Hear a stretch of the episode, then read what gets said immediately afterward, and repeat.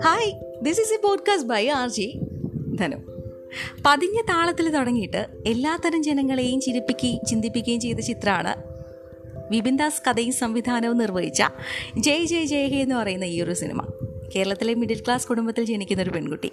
തന്റെ ജീവിതകാലത്ത് അനുഭവിച്ച കാര്യങ്ങളെ പെറുക്കിയെടുത്ത് സിനിമയാക്കിയതാണെന്ന് നമുക്ക് വേണമെങ്കിൽ ഒറ്റ വാക്കിൽ ഈ സിനിമയെ കുറിച്ച് പറയാം. കൂടുതൽ കാര്യങ്ങൾ ഞാൻ പറയാത്തത് സിനിമ ചിലപ്പോൾ കാണാത്ത ആൾക്കാരുണ്ടെങ്കിൽ അത് പറയുന്നത് ശരിയല്ലല്ലോ എന്ന് കരുതിയിട്ടാണ്. ഈ കുടുംബജീവിതത്തിൽ ഒരു സ്ത്രീക്ക് വേണ്ട കാര്യങ്ങൾ എന്തൊക്കെയാണെന്ന് ഈ സിനിമയുടെ അവസാനത്തിൽ മഞ്ജു പിള്ള ചോദിക്കുന്നുണ്ട്.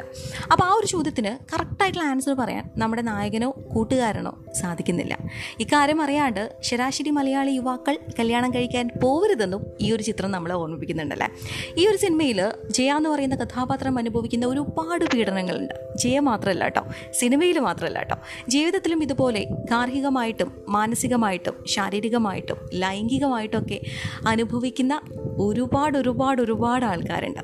ഇന്ന് നവംബർ ഇരുപത്തി അഞ്ചാം തീയതിയാണ് ഈ അതിക്രമങ്ങൾക്കെല്ലാം എതിരെ പോരാടാനുള്ള ഒരു ദിവസമാണെന്ന്. ഒന്ന് ആലോചിച്ച് നോക്കിയേ ആയിരത്തി തൊള്ളായിരത്തി എൺപത്തി ഒന്ന് മുതലാണ് സ്ത്രീകൾക്കെതിരായ അതിക്രമങ്ങൾ ഇല്ലാതാക്കുന്നതിനുള്ള അന്താരാഷ്ട്ര ദിനം ആചരിച്ച് തുടങ്ങിയിട്ടുള്ളത്.